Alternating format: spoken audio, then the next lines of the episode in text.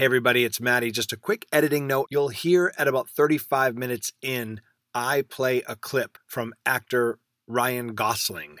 I played it to make a point, but when I introduced Ryan Gosling as the person speaking, my audio cut out. So just know that the clip I play is actor Ryan Gosling.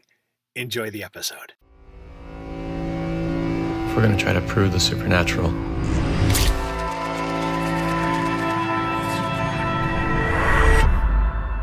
we're going to need some kind of visuals, or people won't believe it.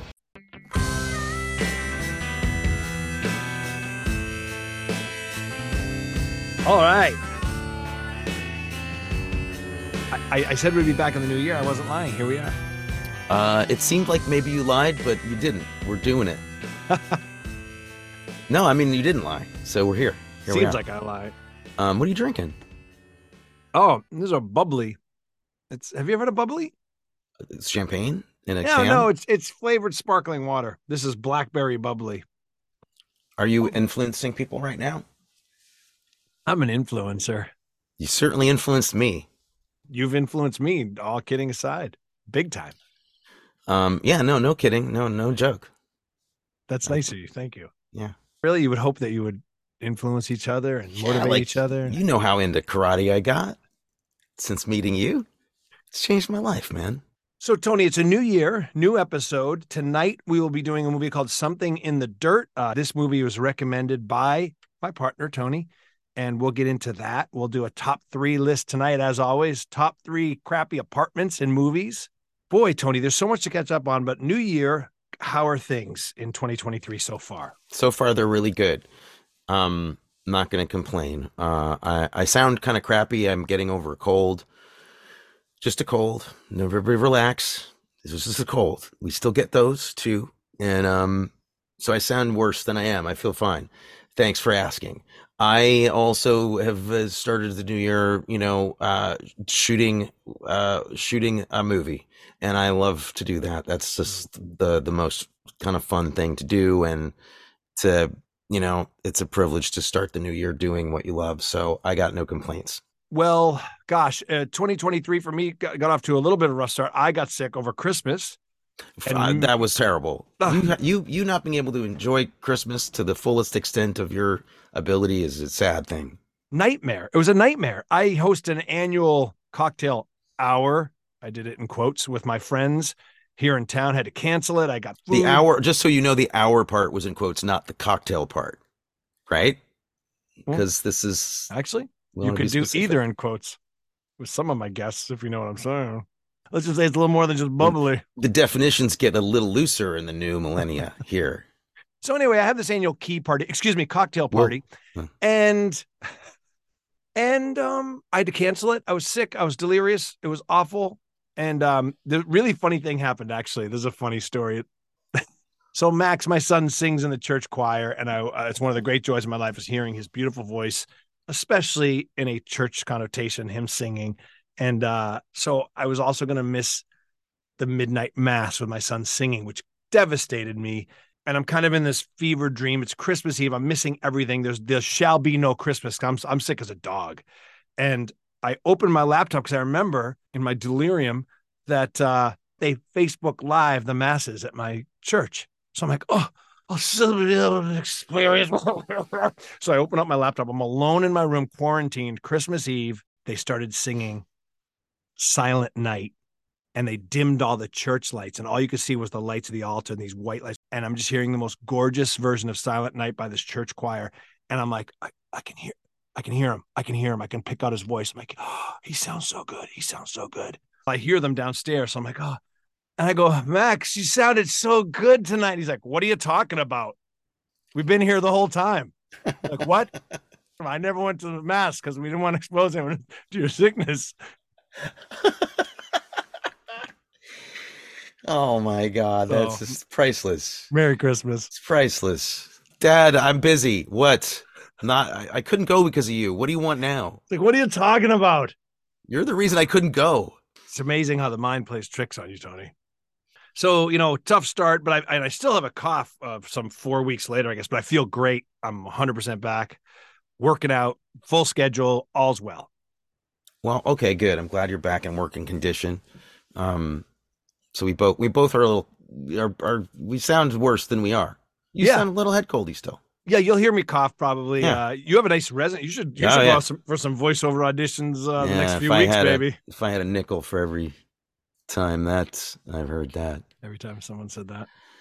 Yeah, well, you know, Um, did you watch? We get requests from people for us to talk about movies just in general, not just paranormal movies. That's what we specialize in. Um, have you seen any movies, paranormal or not, that stood out to you over the break? I've I, I watched a few. Um, I'm trying to think because I was I came home from this shoot really wiped out, and I watched Sure. a lot of movies, but I was Sure. also kind of sick, so a lot of it went by in a in a daze, and it was That's the kind of thing where I was catching up with. I'm a big fan of Tubi. I don't know if you watch that platform at all. I'm aware of it. It's great because they got the this catalog of movies is insane. They've just got uh, all these cult classics and crazy Yeah. old films. And there are commercial breaks, but I don't care. I grew up with commercial breaks on TV, so it's, it, it doesn't suits me fine. So it's a free service, and you can see all these titles that you really that are really hard to find in some Mhm. cases. hmm So I kind of like just let them. It just kind of rolls out. Like I'll I'll pick a Charlie Bronson movie, which I did, called Violent City, which you made with Jill Ireland back in like 1980. You know, in Italy, Dig it. dirty money movie. Definitely no no budget for anything but his plane ticket and her wardrobe. Um, and you you know a lot of uh, movies with stunts in them that they can't do anymore because it used to be the 70s and it was crazy. Right. And um, movies like that. Uh, And it would just like you just go hit play, and then the next one would just like you might like this, and I was Yes. too tired to tell it Yes. not to do it. So yes, yes. I saw a lot of Giallo stuff that I hadn't seen. Um, I saw Torso, which is a famous not Giallo really, but more of a Italian horror movie. Mm-hmm. Um, oh god, it's all a blur. Nothing much new, really. Yeah. I saw White Noise. Not gonna really comment on that. Um, what about you? I saw a couple uh again, yeah, ill, so I wasn't like super into it. I tried to read a lot over the break, but then uh, you know when you're sick it's hard to read. So I I my whole cutoff was um or my whole bar for what I was going to watch was is it free and is it on a platform I have? And so I happen to have Hulu and I saw a couple of Hulu movies. One of them really pleasantly surprised me. It was called The Cursed. And actually, it's a movie I would like to tackle here. It is definitely paranormal. It stars Kelly Reilly, who Yellowstone fans would know as Beth Dutton, and uh, this guy Boyd Holbrook. I'm not sure if he's related to Hal Holbrook or not, but he's a great actor. I, I was like, where do I know this guy from? And then struck me he was in Narcos, a series I loved a lot. He was one of the DEA agents in Narcos. If you saw that series, he's kind of the tall, rangy, blonde DEA agent, and it's this 19th century France movie, supernatural movie, and like 10 minutes in, I'm like, ugh, period piece, paranormal werewolf, I'm out. But I just kept it going, ended up loving it. It's a real surprise, and I'd love you to check it out, Tony. It's a movie we should probably tackle. 2021 horror, The Cursed. Okay, Uh, cool. Kind of a different take on a werewolf movie in a way. Um, All right. re- really fun. Did you ever see? Speaking of French werewolf movies, uh, Brotherhood of the Wolf. I have not. That's entertaining.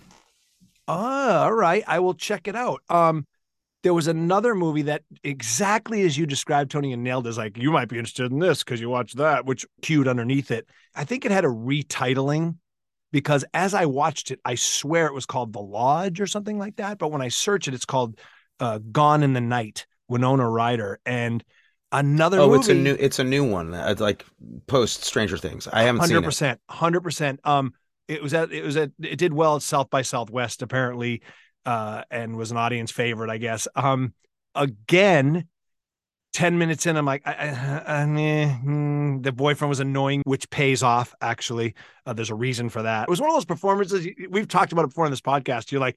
I'm probably supposed to hate this guy, but the actor himself is annoying me. you know what I mean? Like it's a fine line sometimes between Sure. Is yeah. this guy just annoying or is it a, it was a purposeful thing and it pays off so if you, uh, if you can stay with it but an incredible performance an early lead for my performance of the year maybe when we do our Maddie and Tony thing then next year is Dermot Mulroney in this movie is awesome and that's all I'll say so two little surprises too and then I saw a, a bunch of crap that I won't even mention so Okay.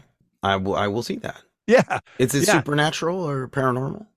I'm not going to say because Okay. All right. I want you to discover it yourself. now my interest is really peaked. I thought it was 100% one of those, and it Okay. turns out to not be one of those. So Okay. I'm not going to tell you in which direction. Okay. Right. Because that's part of Um, its charm. That's part of its surprise. Not in a paranormal zone. I just need to give a shout out to um this book I read o- o- over the break, which is called The Big Goodbye. I believe I have that right. Yeah, and it's by um it's by this guy Sam Wasson, and it's about the making of uh, Chinatown. Um, oh, it's a really intense dive into uh, all the lead players in putting that movie together, including Robert Evans, who's you know an incredible character, just like amazing weird characters who made this film. Obviously, Polanski's a strange character. They go into stuff in this book. He he he he kind of paints the picture of, um, like new Hollywood in the late '60s and early '70s, better than Okay. almost any book I've ever I've ever Wow. read. okay. So if you liked, for instance, you know, um, um, Once Upon a Time in Hollywood, you know, as a viewer, and you haven't seen Chinatown, it's a it's an interesting movie to see because it was made at you know right after that time period, and the making of the movie involved a lot of the players that are in that movie. Mhm. Um, so it's it was really cool, great book, really recommended if you like you know industry books. Mm. Um, and then I rewatched the movie again uh, because you know I wanted to check it out with all that new info, and that you know I don't know if we've never talked about it because it's obviously not paranormal. D- What's your? Do you have a like a feeling about Chinatown? Have you- Chinatown, incredible. Yeah, I mean, it's it's funny. It, it's funny. This is kind of a synchronicity because it was in my feed literally like yesterday in my little social media feed on my computer at work, and it was um perhaps greatest last line in movie history, and it was the hey, it's Chinatown. You Yeah, know, hey Jake, um, it's Chinatown. Yeah, yeah, yeah, and and so that was just on my mind. The other reason it was on my mind is Jack Nicholson was in the news today that some of his friends are kind of alluding to the fact that we might be losing him uh, soon. He has not been out of his place, and there's some scuttlebutt about that. So I know hope he's not been well recently, so yeah, not not good. Really sad. Sad to think about. But um, did I ever tell you I saw Robert Evans speak? No, Yes, totally unexpected. So I wrote this screenplay uh years and years ago when I was first starting out of the business and I entered it into a contest. So we had this big conference. It was probably a moneymaker for them, but it was kind of cool to do. And at the end of it, totally unexpectedly, there's only like 150 of us in a banquet hall of three days working on our scripts. And uh freaking Robert Evans was the keynote speaker. He came out. He was super Wow. old. He looked like Elvis. He had scarves and the glasses and the rings. And he gave a great speech. He opened, I'll never forget. He opened it like this. He goes on, This weekend, a beautiful little movie came out uh, written, written by so and so. And he went through the list. He goes, It's called The Italian Job. And it's a wonderful, beautiful little movie. It made about a million dollars. Meanwhile, Jackass just made $700 million. My friends, we have a problem in this country. The American film is the number one export. We have to do better. I'm like, ooh, this is going to be freaking good. That's like, that's how he opened. Yeah, he, you know, he really uh amazing guy. I mean, he Yeah. spoke a lot of truth. He did a lot of really crazy stuff. I mean, nobody was like him at all. It- a great documentary. Did you ever see Kid Stays in the Picture? Indeed, I did. Great doc about him. What Just, a you know, they don't they, they don't make movies like that anymore. They don't make Mm. people like that anymore. They don't run Hollywood like that anymore. no. And um, they're a good re- that that's a good thing and a tragic thing at the same time. yes. All right, Tony. I want to get started and kick this off? Our first film of 2023. I do. Let's do it. We're here. Let's go. There's something in the dirt. I still believe part of it was real. This city was designed according to this tablet. Maybe these gateways to other dimensions are actually all around us. I don't think anything is worth what happened. Hey, you don't think that has anything to do with what we're doing downstairs? We're not quite in dangerous, uncharted territory yet. 2022's Something in the Dirt, a filmmaking duo named Justin Benson and Aaron Moorhead. This is described, Tony, as a twisted reflection of our paranoid times in an inventive mix of buddy comedy, horror, and a sci fi thriller.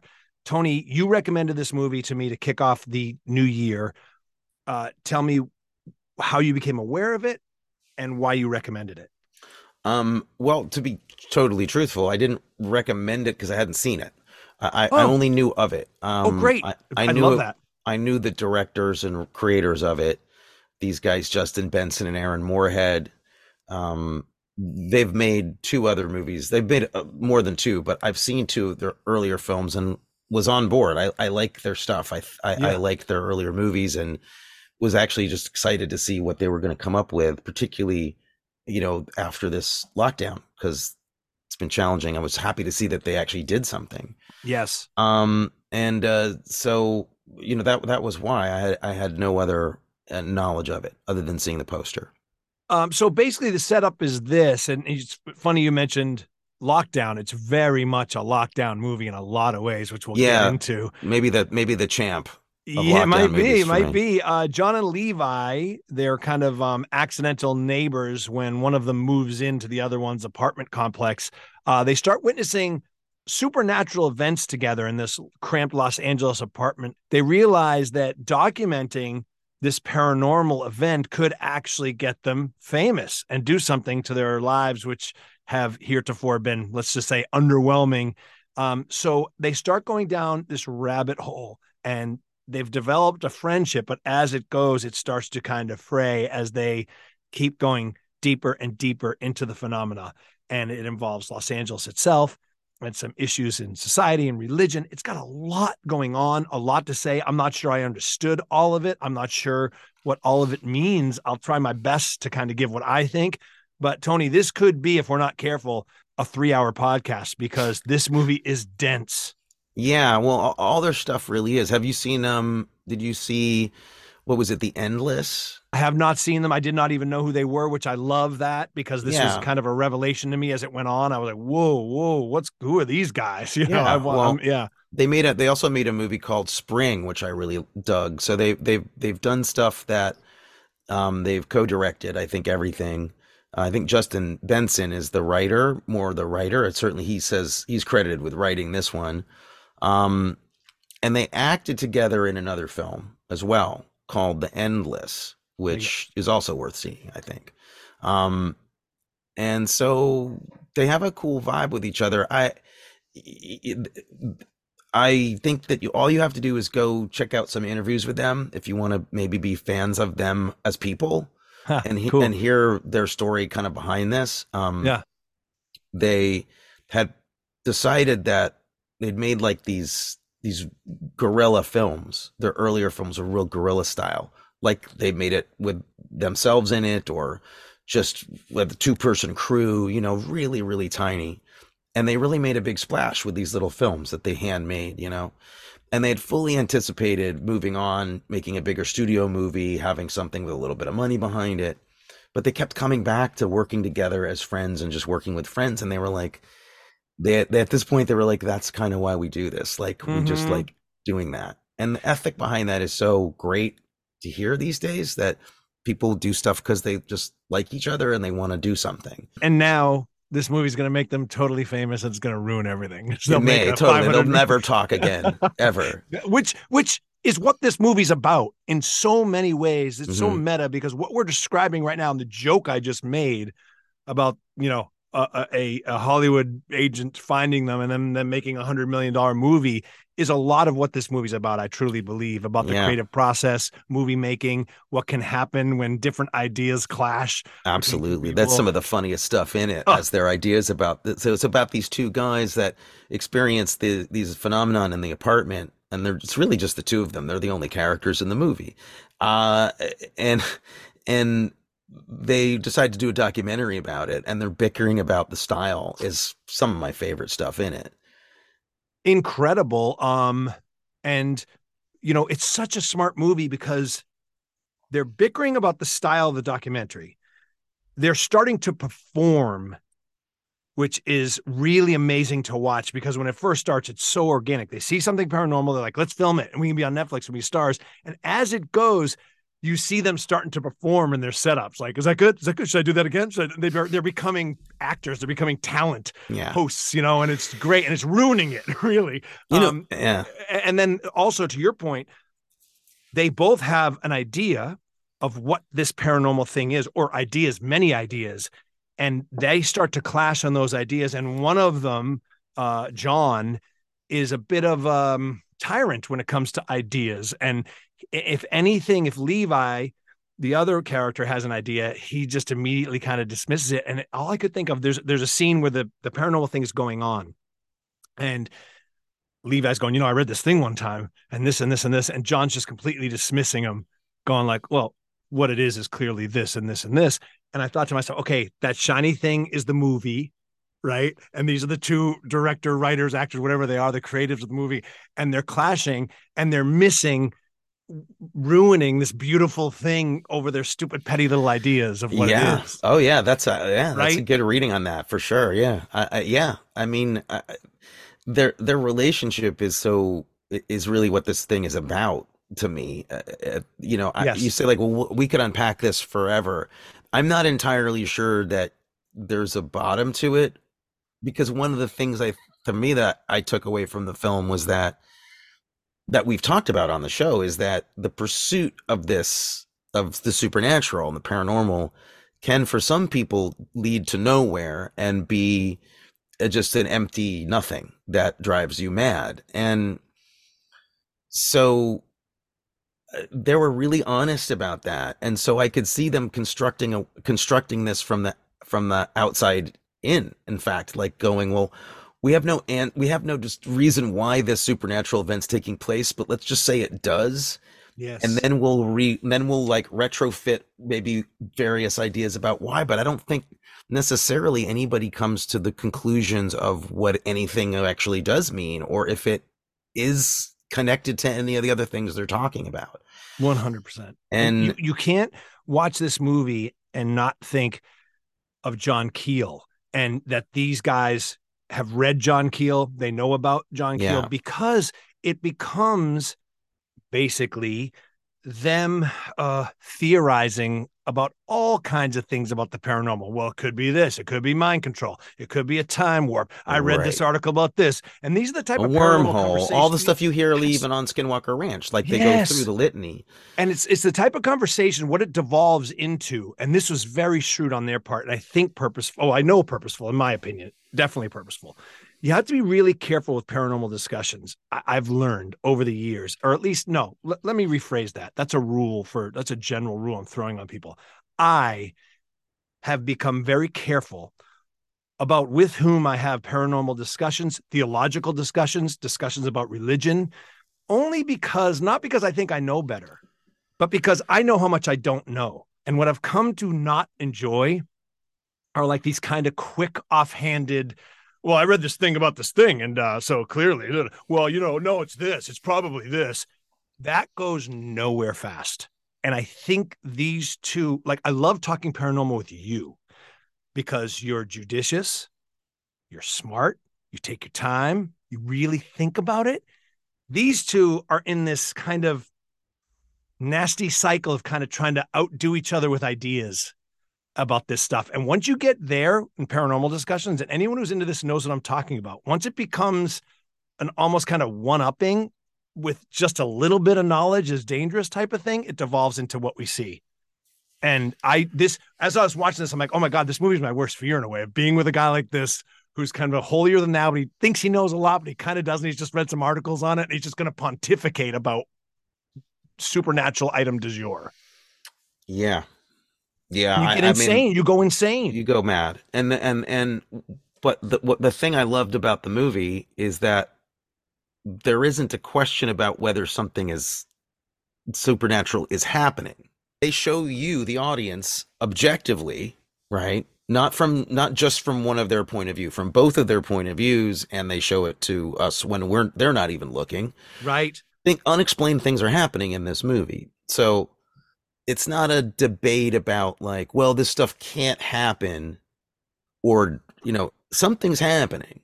Yeah. And that's when the conversation get actually interesting and deep deeper because we, none of nobody wants to see like that level of Dubois as you call it where someone's just like it's not actually a thing. No, they Mhm. present this to you so that if you were there in the room with them, you'd be equally on the tr- you'd be on the hunt for an answer.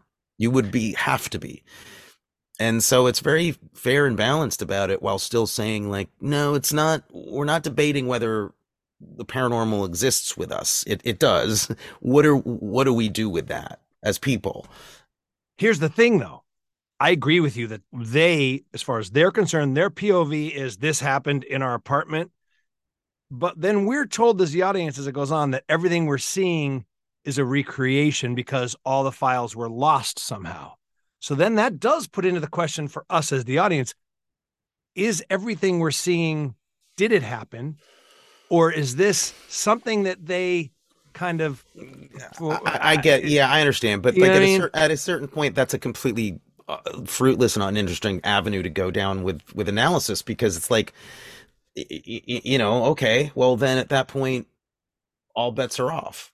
I- don't know if they give you enough information about the documentary. I mean, my my my my issues about the movie actually have more to do with the way that it's a documentary, the way that the fact that it's a documentary or a fake documentary, the way that it's presented, I feel is lumpy and weird. I, I don't, I, when they cut to the first talking head after you feel like you've just been watching a film Yeah. of two people, and then you cut to a talking head, a recreation of a interview, um, it's jarring on purpose, but also it, it, it also led to questions I didn't feel that need to be asked or, or answered.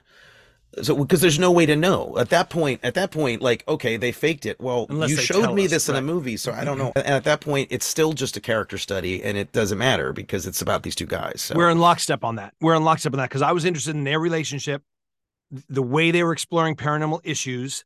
And I kind of, that's where it lost me of the whole kind of, if you will, the moviness of it. Their kind of M. Night Shyamalan twist, if you will. Like, you know, so yes, because there's, they give us clues, which clues I was actually uninterested in. So they say things like, um, they called in a doctor and they're trying to present it as this doctor who know who would know about metaphysics and all this stuff to prove what they're saying is real. And the guy kind of goes like, "Well, she was an art history major," and it cuts really quick, alluding to the fact that nothing really happened here. They were just trying to make an awesome documentary, and fine, whatever. But like, I was uninterested in that part of the story.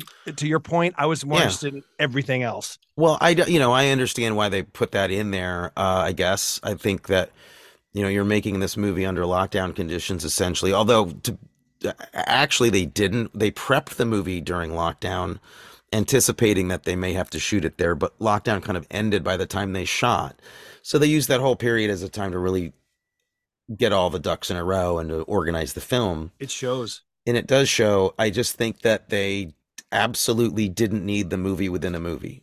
That's and I, I would agree with that. I would. I- I mean, it was that. wasted on me because I could understand them being like, "Well, we got to put more in this movie than just us talking," and they didn't. They really Ex- didn't. You, you took the words out of my mouth. Like I feel like they didn't trust. Like instead of making a movie about two guys who saw a paranormal event and what would happen then and the de- devolving of that, they said like, well, what if we'll leave it up to the audience? Did it even happen? And did they see it? It's like we didn't need Yeah, that. I'm, I I'm getting, I- and I, I'm just personally finding that that's a whole trope I'm bored with in Agreed. movies in general. I'm like, Agreed. did it happen? didn't- it we- not? Is somebody didn't need a schizophrenic or not schizophrenic? I Yes, mean, it's a it's a movie.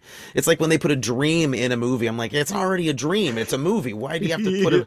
You know, most of the time, it's just like uh, not trusting that you have something uh, that's engaging as it is. it's the only um, part of this movie I found uninteresting because this movie is interesting as hell. That being said, you know, I think that the people that are interviewed do a good job. I think Oh, they're yeah. actually good actors, and they Yes. and that, that one dude who plays the science, the geologist, is really funny. Amazing too. Just didn't need it in the in the movie. Yeah. So we're on lockstep on that. This podcast is about us rating and reviewing paranormal themed film and television. And we often talk about like how well did this movie handle paranormal topics? And I think this movie, as you said at the beginning and alluded to, man, they hit it a lot of it. Uh, they hit it quickly but smartly. And there's a lot of paranormal themes in this movie. And Yeah. again, the whole John Keel thing, it walks down that road of synchronicities, coincidences. It reminded me they must have also watched the Kentucky Goblin series that we watched because, you know, with the connections they're making, some of might be forced, some not, you don't know. um, the knowledge of the city they have and how that plays into. Yeah, I mean, it's a really cool LA movie. It's a cool movie about Los Angeles. I mean, having having lived there, um, at a, you know, when I didn't have money and I had a crappy apartment back in the day, it they really nailed that. Some of it was kind of traumatic to see and to go through because those guys that that's those are two LA dudes. I knew those guys. Like I 100%. really did. I just I do want to say this because I could see people maybe if they heard our are talking about it rushing out to see it. Understand this. This is a quintessentially low budget movie. yes, One of the cool things about it, I think you have to understand, most of this movie was made with two dudes in an apartment together who were shooting it and acting in it at the same time. Just having been through a guerrilla experience myself shooting some stuff, um, and we had a lot more than they did, it is unbelievably difficult to to work that way. Um, the, the the the restrictions on what you can and can't do are really really heavy, and so watch this, understanding that that's the exercise. Their exercise was two guys in a room. It's all we have. It's locked down. We don't have any money or people that we can make this movie with, but we want to make a movie and we want to make it as entertaining as possible. I think if you if you see it with that in mind, with that spirit in mind, you're going to really get with it. through that lens, it is so fucking impressive what they do. The whole time I kept going like, I can't believe they're pulling this off. I can't Right. believe they did this because I knew exactly just in watching it, I knew what it was. I knew there's two dudes in a hot and sweaty apartment. I mean- maybe three, maybe four. in, in the earth which is a similarly titled movie another lockdown movie we covered i, I think you know if you're going to compare them visually in the earth is made by kind of a master visual craftsman like ben wheatley knows how to make a trippy film eh, for nothing this is a little bit this suffers a little bit from not having a dp in the room with them you know not not having somebody thinking about this in terms of structuring it vis- structuring it visually so you're not getting a full cinema meal out of this but the script and their performances and their dedication to it and i think and- like and we just- said the truth of them uh, going through this paranormal experience is something i always complain about on the show is i just don't believe Yes. the people experiencing it have Yes. really touched something they don't understand What they pulled from a freaking apartment in LA is incredible. Amazing. You know what I mean? It- it- they spend 90% of the time in that crappy little apartment complex.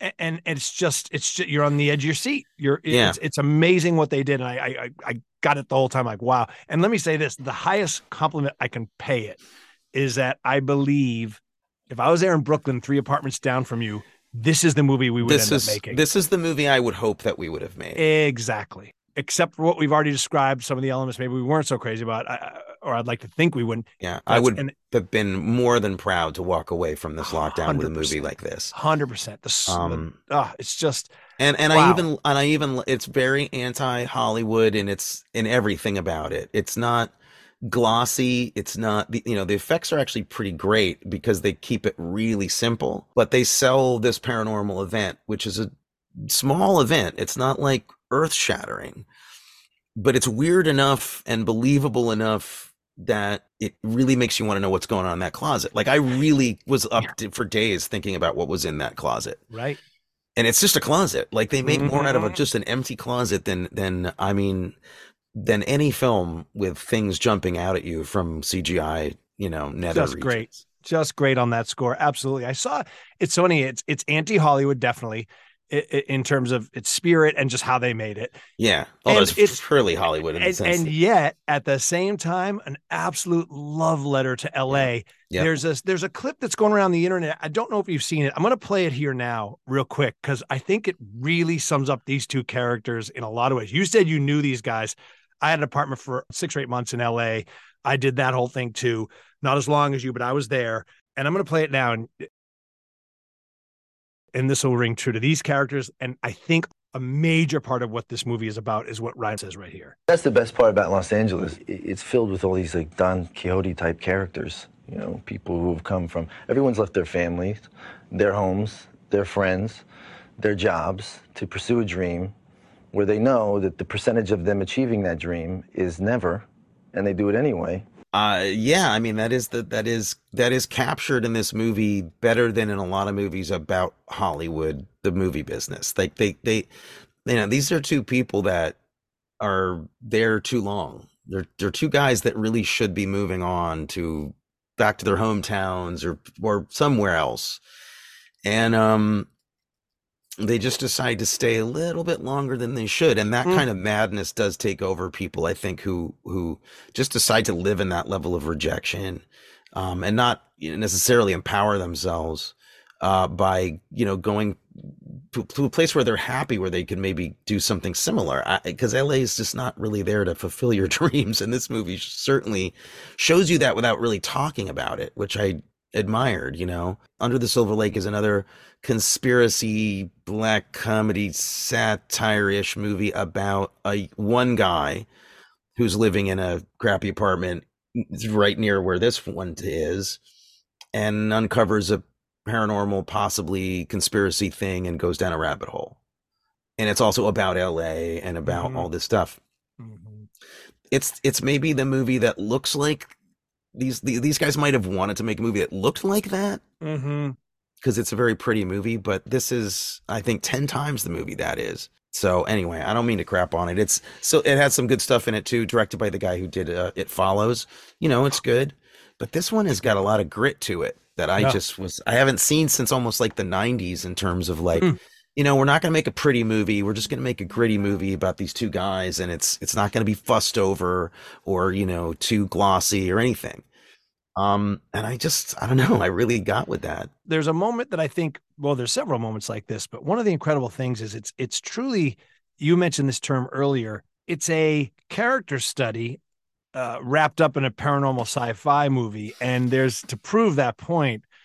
You know, they come to an almost Shakespearean level fight, and they're just back and forth to each other. This just arrows, emotional arrows to the gut of both of them, and this is like while this incredible paranormal thing is going on, suppose, right? And it's Yeah. like it doesn't even matter. Yeah. It's it's yeah, it's about what we do to each other. And I just love that. I was like drinking that scene in. I'm like, this is so good. Mm-hmm. Because that's where that movie shows its its its weight. And that's why having it just be a maybe it didn't happen thing makes no sense because Mm. it- that's not what the movie's about anyway it's a you know what i mean it's like so what difference does it make if it happened or not it's about That's these right. guys That's right. the catalyst was this event and That's right. taking that event away means there's a whole bunch of stuff that you just decided not to show us Right. Right. which then becomes like well then i don't know if i like that movie because what it's really about you just didn't show us that. You just decided to allude to it. One thought is like, well, if they're both so and and this could be what the movie's about also is like that desire they've stayed too long. They haven't made it. That desire to make it. They're both got a shady past. They're both kind of con artists you could say in some sense uh, that they just wanted this to be true so bad that they're just going to make it happen and that's their fatal flaw that they're lying and and and so that's one way to look at the movie i'm not saying that's what it is nor am i interested in that part of it yeah But- I- okay yeah but that's mean, yeah. maybe one way to look at it. I guess that you know you got to give the skeptics their due in every every movie ever made now. I guess. I I, yeah, I mean but I, don't- agree. I don't- if they had just, if that was just the thing, yeah, I completely agree. Um, so that was the well, only. I, it's like it a se- you know in a serious mind. I mean, like so in in like the Conjuring films. No, it's 100. percent We take it very seriously, even though that stuff has been debunked. ridiculous. and It's this stuff ridiculous. is a fantasy about stuff that's you know. I mean, the level of of paranormal going on in this movie is peanuts compared to what we It's- have on a record going on. I mean, yeah, it's, it's, so like a Uri Geller trick. You know what I mean? Like it's, Yeah. it's no worse than that. Yeah. Uh, so go with it. Go. We don't need that. And Anyway, yeah. then, yeah, but so so that's where the movie just really hits a home run. Is the character development, their relationship, all the themes that they talk about. Again, that I felt the. I alluded to this earlier, but I felt the kind of maybe maybe this is just my own. I don't know, but like I felt that drowning panic of being in an apartment drunk with someone who's high and drunk and we're just like that feeling you go like i'm wasting my life here talking about this for five hours and six hours and eight hours and we're getting nowhere Yeah. you know that feeling No, And I do. I- this it- movie it- captures yeah, that it- so well It truly does. It captures that sweaty disappointment of having stayed too long at whatever party that now with the light coming in, you don't even know why you went Oh. in the first place. oh and i'm 39 years old or whatever know. you know what i mean like that yeah, it, Like, it really does. It really does capture that. Uh, so yeah, good. for me, um, yeah, there's there's, you know, making them a lot of parallels actually to Nope. You know, I mean, you could say it's the kind of the same if two people given the same idea, basic concept. They're gonna film it know? and make a million dollars. Yes. I mean, you know, people Good encountering the unknown Didn't and what they do with it. about- Didn't even think about. it. Um, and um, I love little- this movie more because it's like, yeah, you could do it with a handy cam in your apartment. You don't need uh, It's, so awesome. It's such a DIY movie, perfect for you right now as you're going through a DIY really, movie. yeah. Then uh, it- it spoke to me for that reason. Yeah, It also reminded me of. uh Do you remember Memento? Yeah. Thought of that too. Yeah, Absolutely. yeah. The writing on the walls and the kind of almost like a Yeah. hotel type of feel. You know, it's got that kind of feel to it in terms of the mystery that never seems to get resolved. That Yes. keeps getting weirder. That Yes. gets you weirder as you as you get deeper into it. Funny lines too. I have a bunch of things here that just cracked me up, man. A lobster the size of Danny DeVito. Come on, That's just Yes. brilliant. Yes. Great. Hungry Dave the squirrel. Don't let her get. Don't let her get to eye level. Like just. yeah, yeah. yeah, it's very aggressive. Don't let it get to eye level. And then my favorite exchange, my favorite, when they're like witnessing this thing and they're kind Yes. of freaking out for the yes. early on in the movie. It's like thirty minutes in. Yes. and uh, it's Dave and Levi, or it's John and Levi. John and Levi. John. John says, "Do I seem okay?" And Levi says, "I don't know you. I don't know you." And he John goes, "Well, does it seem like I'm having a psychotic break?" And Levi goes, "No, psychotic breaks are totally, totally different. you look totally different. Yeah. I'd know then. Oh, just good stuff. I'm Uh, not making a Dan Brown documentary."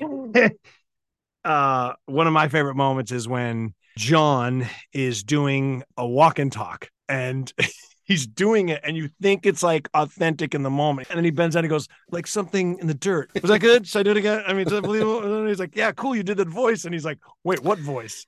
He didn't even like he's like he starts giving him notes kind of like on but like backhandedly. I'm like this is freaking brilliant. If anyone's ever done anything in this business oh fantastic. I was really into skateboard clothes, but my parole officer was really against me being in fashion.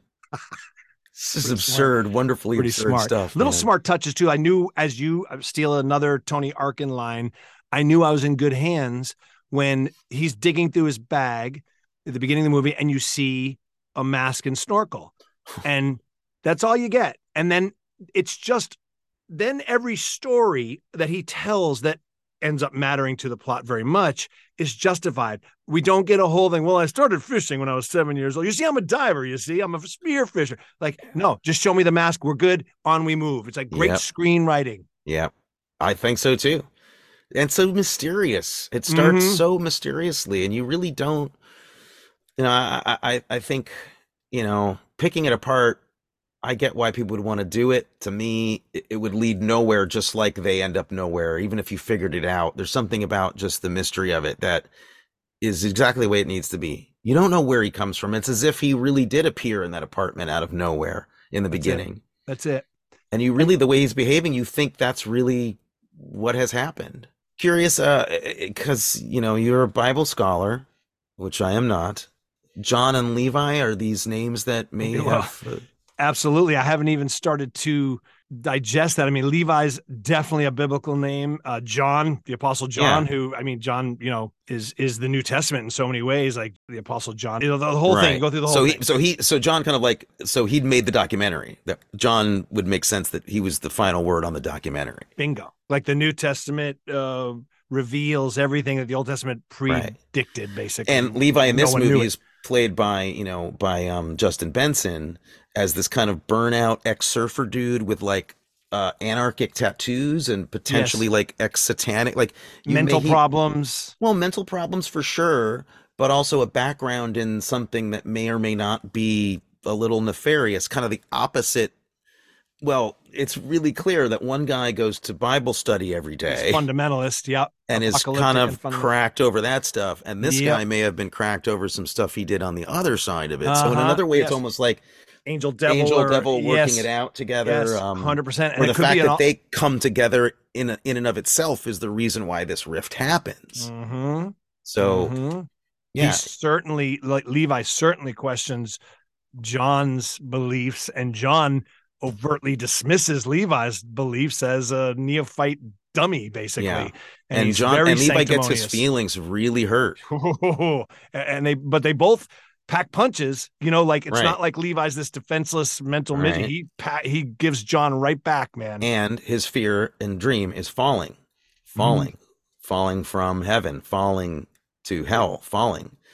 So I think there's a lot of stuff. You know, I'd like Good you call. to go do some homework and read up on this, and we'll talk about the Bible influences Ah. and that because I think there's probably uh, A lot it's probably yeah. packed. with well i was halfway through the movie more than halfway when i started kind of thinking down that line i, I didn't even occur i was so into the narrative and the, what they were pulling off i was like oh sh- this whole thing could be about god and the devil or something you know so yeah and then the name levi i'm like of course of course and john of course yeah so I, I i would need to watch it again and really look for i'm sure there's a ton oh like a forbidden fruit there's a forbidden fruit in the movie Yes, there I is, mean, right? could go on and on and on. Yeah. Yeah. So that's great stuff. There's a lot in there. I got to say one thing, and it's just for you and me, but does Justin Benson, who plays Levi, remind me of your writing and creative partner, Michael King? He reminds me of Michael so much, and that's a compliment. No, 'Cause I he's can freaking that. hell of an actor, I can see that. right? Yeah. No, I mean, kept- I'm like, that's Michael King, even the hair, like it was just great. yeah, that, that that that I can see that. Yeah. Yeah. And he Yeah. wrote it. So there's a lot of Yeah. parallels there too. Yeah, I'd like to see the four true. of you guys make a movie together. I'd like to see you, Justin, Aaron, and Michael make a movie together. Well, and that's what we keep saying, and then it's like it's hard. It gets the movies get complicated, and I'm like, let's just shoot it with a handy cam in an apartment. But it always ends up being like, no, we have to shoot it with real cameras. All right, we got to really do this like it's a professional. I'm like, okay, it would be uh incredibly fun to make a movie under these restrictions sometime. You know, Uh-huh. really, just like we got a weekend. Let's see what we what we It's- can do. it's like my dream more than anything. Is just I want to go to like a, a log cabin with you and Michael and just make a movie. Like that's something my dream. Can we, we do it do in it. Brooklyn near coffee? Uh, do we have to go to a log cabin? Can you stay at an, a hotel? Coincidentally, I just Google mapped a Brooklyn coffee shop called the Log Cabin. Well, there is fate. There it is. We can't deny it. We're down the rabbit hole now. See synchronicity, uh, and its address is 1908. No, um, okay. Final thoughts on this before we get to our top three list, Tony. Um, uh, you know, it's my this is I think my favorite lockdown movie. My favorite movie that was made, you know, Awesome. during this process because of because of lockdown. It was made this way because of it. Um, it's the one that feels least um uh I don't know, opportunistic, the most honest. It feels like a movie they would have made regardless, but that they just had the courage to to just be like, you know, we don't know if anyone's going to live through this, but let's just make this movie. I it, I found that really powerful. It was very um it was uh, you know this is this is the kind of movie I like want to see people making. Um uh so I, I you know just a just a fan. I hope people check it out and their earlier stuff too. And you're giving it a P for paranormal going on our shelf. Oh yeah, I, I Yep. want to. I want to. Yep. I mean, it, it it it it hits all the notes to do that. I I think um, you know, just on the script alone, Yes. it really would. But Uh, Yeah. Me too. I'm giving it a P for paranormal. It's going on the shelf. Two quick things I didn't get to. Uh, they're in my notes here that I just wanted to mention that I just think of home runs, home runs, home runs. Is the you were mentioning funny lines? How about the hazmat suit he builds? Oh, it's incredible, man. There's such a great visual gag with that.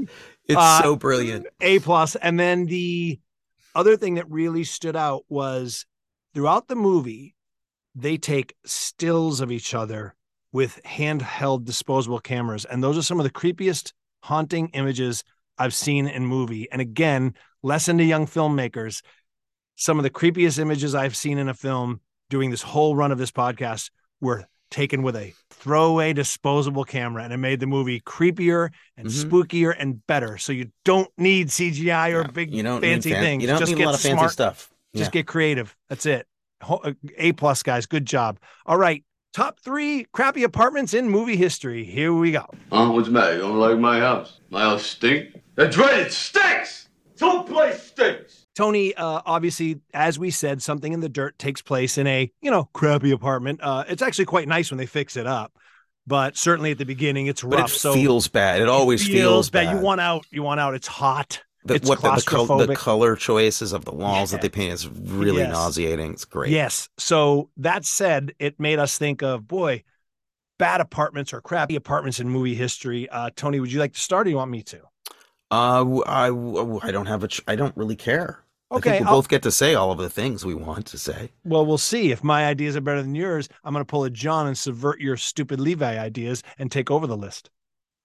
All right, my my list will be in another language, and you won't understand it even.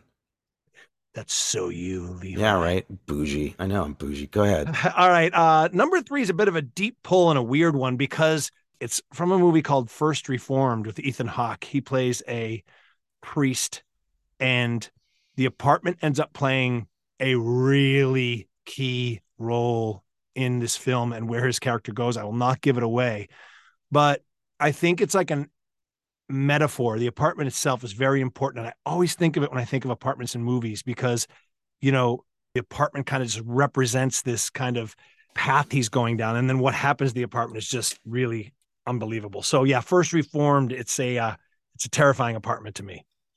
Uh, I remember that. That's a that's a great call. Um, you know, it's not supernatural, but it's a great call. Right. Mhm. Um, Well, and mine aren't. I mean- uh, mine aren't either. I'm just picking on you for no reason. Yeah, that was that. That's a that's a great movie too, and a really really, really it uh, blew me heavy- away. I the day I saw it, it's been in my head ever since years ago. So yeah. Yeah. Um. Good call. Um. My. Uh, let's see what we do here. This is this is gonna be tough. Okay, I know what I'm Okay. gonna do. Okay. My number three would be uh the apartment at the end of a movie called Withnail and I, which Never is heard of a it. British film from the 80s that uh is one of the funniest movies for me back in the day. Um, Richard E. Grant. It's his first breakout movie Okay. and um, it's about two really like drunken, wasted British actors, Mm, theater actors who have no money and no fame at all. mm. Um, and they take a week. They have to get out of London because somebody they owe somebody money, so they take a week in the country together. And it's hysterical. Their relationship is really funny. Similar things to this. I would not be surprised if Benson and Moorhead knew this movie. I see. Um, and um, it ends. It's kind of like in this. It, it's at the end of the '60s, so it's this terrible flat in London where this guy is just smoking the biggest joint you've ever seen and pontificating in your face, and he won't shut up. And it's oh just, God. it, it, you can smell it, like you know what it smells like. It's Yes. it's a it, it's a terrible place. Like an embodiment of what I was talking about earlier, being stuck Yeah. in a. Yeah, Uh, Richard Grant's in this movie. I see. yeah, Okay, Richard yeah. Grant. Yeah, Oh, he's great. All right. Great call. Uh, deep pull. Another one going on. Again, I've been compiling this Arkin list of recommendations, movies I've never heard of that I'm going to watch. Uh, my number two is from Parasite, the family's apartment that they are crammed into that plays such a crucial role when that's my number one. Come on. I'm sorry. No, no, I Okay, that- it's fine. great. That's Great. Second thing that came to mind when we talked about yeah. apartments I, I think that's the that that may be the mo that may be the worst apartment I've ever seen in a movie. I mean, it really has. I think it has to be number one for me. I agree. Uh, so it is. good. I mean, when the toilet starts exploding and Oh then it's just oh it's my just God. business as usual. Like I Oh my god, just amazing! And Yeah. the way they they have to literally contort their bodies just to live in the apartment. Yeah, it's freaking it's- incredible. great stuff.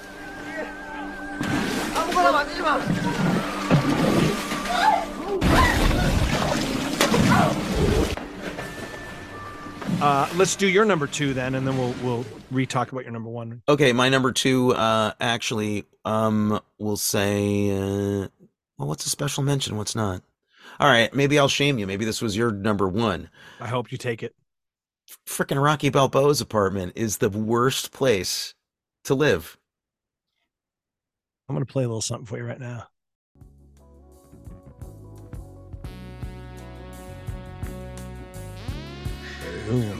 Hey, Cuff and Link. These are my turtles, Cuff and Link. I did that for you, Maddie. I It's- brought I, I brought in the new year, and I wanted to be the first person to bring up uh, the Rocky franchise. And for you, this is like gift of the Magi. Yeah, I didn't get you a Christmas gift. Well, no, remember the gift of the Magi? Like he buys his wife a brush, but she cuts her hair off, and then he No, I don't know. she buys him a the- watch. I don't know what you're talking about. okay, there's an old thing. he gets her a brush, but she cuts her hair and sells her hair to buy him a watch chain, but he sold the watch to get the brush. So they give each other nothing that they can use. And they And so- starve. You you put you put Rocky at number one. I have it on my honorable mention as a gift to you. I wasn't gonna mention it. in the- Hey, we're so we've learned how to how to treat each other by now. It's nice. um my number one actually is John Doe's apartment in seven. Uh, yeah, when they go to um, as it I- turns out, we don't know at the time, but it's the killer's apartment. Dude, that's great. oh, That's great. I only didn't pick seven because I couldn't decide whether the, the guy he kills in the beginning, Sloth's apartment, is worse than his. it, it put them both on one A and one B. Just Absolutely, the, the whole all of seven is a bad apartment. It's the whole you place. got it. Any apartment in there, I would be scared to be in. Everybody stay outside. Yeah. Had him. What are you talking about? Photographer on the f***ing stairs. We had him and we let him go. Uh, any honorable mentions we missed? Well, I did. Yeah, I mean, because we jockeyed around here, uh, I'm going to say my honorable mention, and it could possibly be what we name the whole thing after. Uh, is is Barton Fink? Oh, of course. Jeez, it's arguably yeah, a hotel room, but it's a it's a yeah. transient hotel, so it means Yeah. people live there, and I, I think that's maybe the scariest apartment to live in. Uh, that's a absolutely good call. Um, I had this is really your movie. I never would have known about it if you hadn't told me about it. I watched it years ago in my New York City years. The Long Goodbye with Elliott Gould. oh yeah, His apartment, uh, the lights a match on the wall. I remember at one point. Uh, although cool apartment, amazingly way, cool, right? but Yeah. a total dump at the same wouldn't want to be there. Yeah. yeah. Um, and oh, I totally this- want to be there, but it's a, I've been wor- in worse. I've been in so many worse. this might be cheating, but because it, it is an apartment technically, but it's in a lighthouse. The lighthouse, that horrific, cramped. Yeah. Ugh, I don't want. I don't want to have. I don't want it. I don't want to be in that place. I don't want to be anywhere near that movie or that place. And finally, uh, uh, the movie Bug with uh, Oh, yeah, uh, great call. Movie. I think Great it's a motel room, maybe though, so that might be cheating. But just get me out of that freaking Great, great place. call. And Yeah. you know, while, while we're at it, uh, you know, uh, Rosemary's Baby may be the ultimate bad apartment to be in. It may be Amen. the worst. It might look pretty, but get me out of there. Get you don't want to be there. Let's call it the Rosemary's Baby apartment. Okay. apartment list. All right, That's the ultimate apartment. it, it really is. Oh, Tony. All right. Uh, great first episode. Just kick off 2023. Glad we're Uh, back. Next week, I believe, if we can manage it, we're going to have a special guest who recommended this film, a film we mentioned in the very first season, and we referenced a couple of times throughout the run of this podcast. So we feel like we should actually cover it. It is the classic Invasion of the Body Snatchers starring Donald Sutherland, the 70s version. So rewatch. Join us back here with special guest Amelia Campbell Arkin if we're lucky. Mhm. If we're lucky, I We'll see. love it. We, we- I think we can work it out. Uh, Tony, happy New Year, buddy. Love you, You man. too, man. You too. We hope you've enjoyed this edition of Rated P for Paranormal. Please rate, review, and share. It really does make a difference. For more information, to participate, and even donate, go to our main page, anchor.fm slash rated paranormal. On social media, we're at rated paranormal. All music is by Andrew Galvins Jr. You can find him on Instagram at Kid Riga or go to therocketscience.bandcamp.com. This podcast was created, written, produced, and edited by Maddie Blake and Anthony Arkin.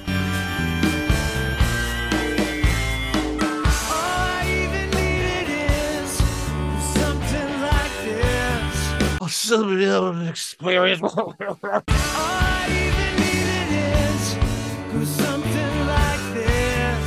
I saw White Noise. Not gonna really comment on that.